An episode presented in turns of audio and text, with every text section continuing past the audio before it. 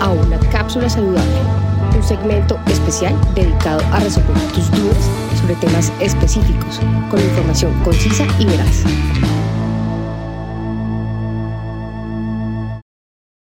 ¿Qué puedes decirnos sobre las visas en Alemania? En términos de visas, es un tema complejo. Uno se pone a ver como en la embajada alemana la cantidad de visas y cada vez hay más. O sea, por ejemplo, ahorita recientemente, eso sí fue después de que yo me fuera, salió una visa como curso de alemán para médicos o como... Solo para eso. Sí, exacto. Ok. ¿Por qué? Porque, claro, mucha gente, o sea, con todas las oportunidades que hay en Alemania y el gran déficit de médicos que hay en Alemania, pues mucha gente se está yendo. Entonces, usualmente lo que hacían era, eso pasó una época, yo creo que los alemanes se dieron cuenta, pasaban para curso de alemán médico. Pero después hacían todo el trámite para poder seguir homologando su título. Mm, Entonces los alemanes dijeron, no, por favor, vamos a reglamentar esto. ¿Sí? Entonces son visas diferentes. Yo me fui con una visa completamente diferente porque yo ya tenía trabajo, yo me fui. Y eso es una visa que es chévere cuando uno ya la logra tener. Se llama visa para personal altamente calificado ujú. o tarjeta azul. La tarjeta azul que es es para médicos. Yo creo que ahí también entran odontólogos, abogados, ingenieros, arquitectos, como ese tipo de perfil alto de profesión Ujú. que da muchas ventajas. Uno, creo que ahorita ya, no sé si son tres años, que uno ya puede pedir nacionalidad alemana. Lo único con la nacionalidad alemana en este momento es que toca renunciar a la colombiana. Entonces, pues ahí uno tiene, tiene que ver. Yo no quiero renunciar a la mía. Debías escoger. Exacto. Otra, cuando uno ya lleva, creo que son 21 meses pagando impuestos, o sea, no es haciendo el curso de alemán, es viviendo en Alemania, es pagando impuestos desde que tú empiezas a trabajar. Ok. Eh, tú puedes pedir lo que se llama el permiso de permanencia permanente. Sí, porque a mí en ese momento todavía me toca renovar mi, mis bichos, o sea, mi permiso de permanencia, y usualmente está muy ligado a mi contrato.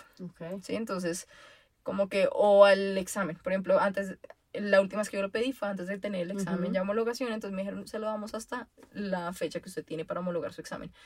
Em, ya con ese permiso de permanencia permanente, a ti ya no te sacan de Alemania. ¿sí? O sea, en este momento yo no me puedo quedar más de tres meses sin trabajo si no me sacan. Ok. En ese momento ya no me puede quedarse sin trabajo, si, pues uno no lo quiere, pero pues si es necesario. Em, puede hacer todo menos votar, pero el resto Ok. eres ciudadano alemán. Perfecto. Entonces, para mí personalmente, que yo no quiero entrar como turista a Colombia, es la opción que yo quiero hacer, no pedir nacionalidad, sino pedir ese permiso de permanencia permanente.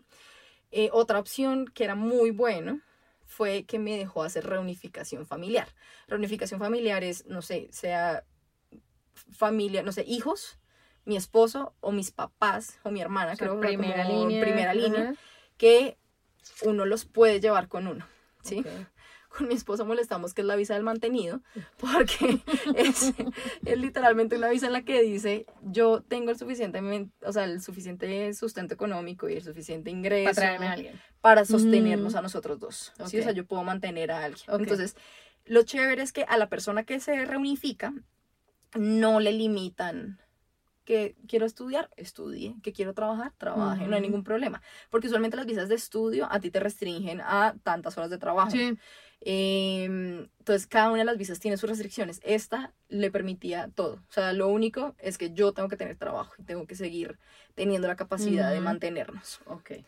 Em, entonces, tiene ventajas interesantes. O sea, nosotros nos fue muy bien con esa visa. Porque cuando uno se va a hacer el, el estudio en los cursos de alemán, a uno le toca tener una cosa que se llama cuenta bloqueada. La cuenta bloqueada es el gobierno alemán quiere saber que uno va a tener los suficientes recursos para vivir en su país y que uno no va a estar pidiendo. Porque pues ya les toca mantener a suficiente gente y suficientes refugiados.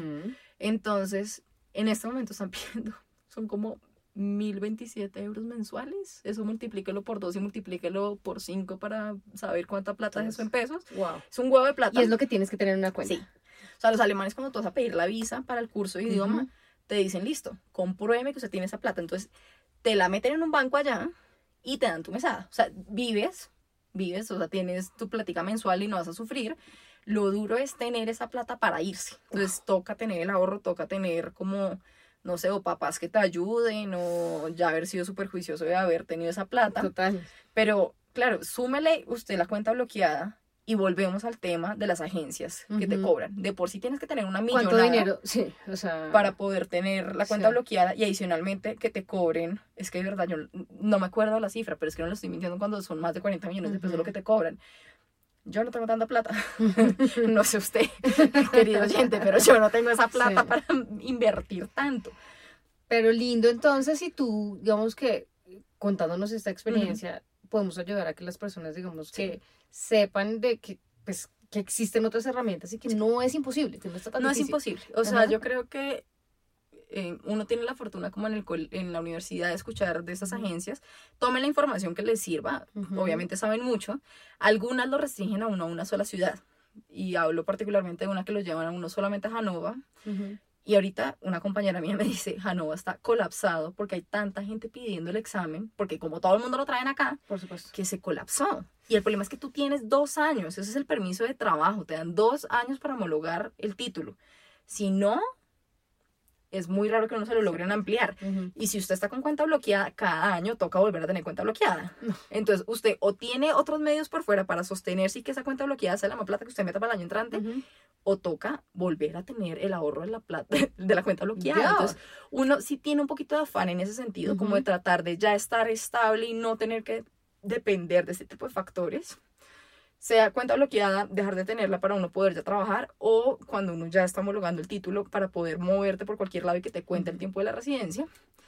Em, pero sí es posible, sí es posible. Yo me fui sola, eh, no soy ninguna experta en absolutamente nada. Yo tengo gente como que yo, yo desde que me fui, cada vez más gente me dice como, ay, mira, es que conozco a tal persona, una compañera de la universidad, el otro día me escribió, es que mira que mi interna quiere irse, que mm. tengo, no sé, la primita de no sé quién, el, ahorita estaba ayudando al novio de una amiga de el mejor amigo de mi esposo. O sea, son, son, conexiones muy X. Y yo ahorita que di una charla como a los estudiantes de la Javeriana les dije, escríbanme, si usted está interesado, escríbame, yo no tengo ningún problema no les voy a cobrar absolutamente nada, les puedo ayudar con eso si usted me dice, yo te mando los papeles y tú ponlos en la cámara de médicos, se ponen, o sea, yo no tengo ningún problema de hacer eso, para mí es ir un día a la oficina de correo postal y poner eso y ya. Si lo hacen en el estado donde yo estoy, pues me cago más fácil, pero uno puede hacerlo en cualquier estado de Alemania, uno puede